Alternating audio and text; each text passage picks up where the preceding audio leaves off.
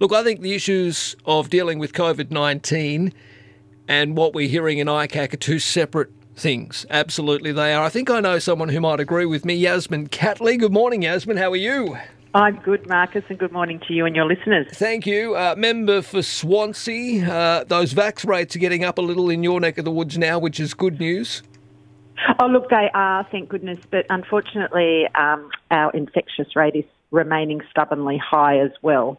So we've just got to be vigilant and make sure that we follow the health advice that we're provided. It's certainly set us in good stead thus far. So so long as people keep doing that, keep getting mm. tested, making sure you get vaccinated, um, keeping social distancing, all of those things that we're told every day, people keep doing that. Hopefully, we'll you know see the other side. Of course, I need to get a comment on you um, as much as you can say in relation to the Independent Commission Against Corruption.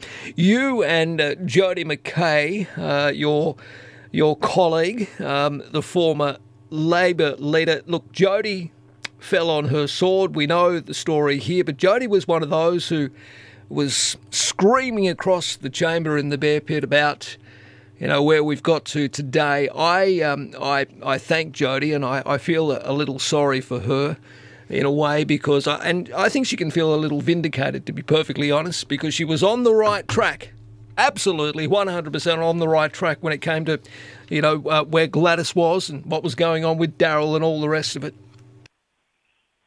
Look, I think at a time like this, um, Daryl, uh, uh, at a time like this, Marcus, you're quite right. Um, we need more people who have, um, you know, integrity in our parliament, and Jodi was a beacon of integrity in, in public Absolutely. life. There's no doubt about that. And I share your views in relation to Jodi. Um, you know, there, there are requirements as on us as uh, representatives of the New South Wales Parliament, and we have to disclose certain things. And we know that the former Premier did not disclose things that she should have disclosed, and that is all being laid out to bear before us through the ICAC. So I think it's important that we let the ICAC do its job. True. But you're right. I think Jodi would feel very vindicated, as we all do, because uh, we all have that responsibility. We take it very seriously, and we all uh, have made sure that we've put forward all of our personal information that's required. Mm. Uh, the former Premier didn't do that. All right, uh, there are a few issues that we're, we're still dealing with uh, as we slowly come out of COVID and restrictions and lockdowns. It's pretty tough to get a driving test and to get a driving license at the moment, Yasmin. Oh my goodness, can you believe it? 137,000 people waiting to get to sit their driving test. And of course, we know that Service New South Wales had to pause during the COVID period for four months in accordance with the health rules. However, a four month hiatus should not lead to a 12 month wait to sit your driving test. And that's what we were told at estimates this week, that they won't be able to get through this backlog for 12 months.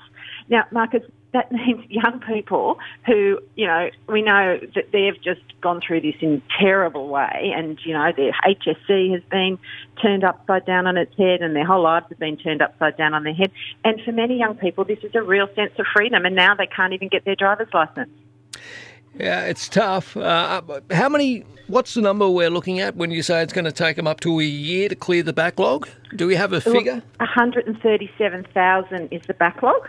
Wow. Um, they they tell us that they ordinarily get around about two hundred thousand driving tests in any normal year. So that means seventy percent of that backlog has um, has formed just in those four months. Mm. Clearly, there was a backlog beforehand. It was also uh, divulged that there were 50 vacant driving testing uh, jobs that hadn't been filled. Yep. So, um, you know, that in itself also, um, you know, a big cross against Victor Dominello.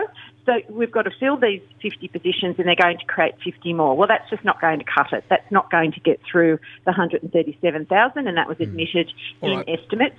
So the Perrottet government need to throw every resource they've got behind this so that people can get their licence. In a regional area like I am in the Hunter and the Central Coast, mm. you have to get your licence, Marcus, because public transport is just abysmal. All right, uh, Yasmin, thank you for coming on. I agree 100% it's going to take a while, and hopefully they can get more driving instructors and, and testers in the system so we can clear this as soon as possible. Great to have you on. Have a wonderful weekend.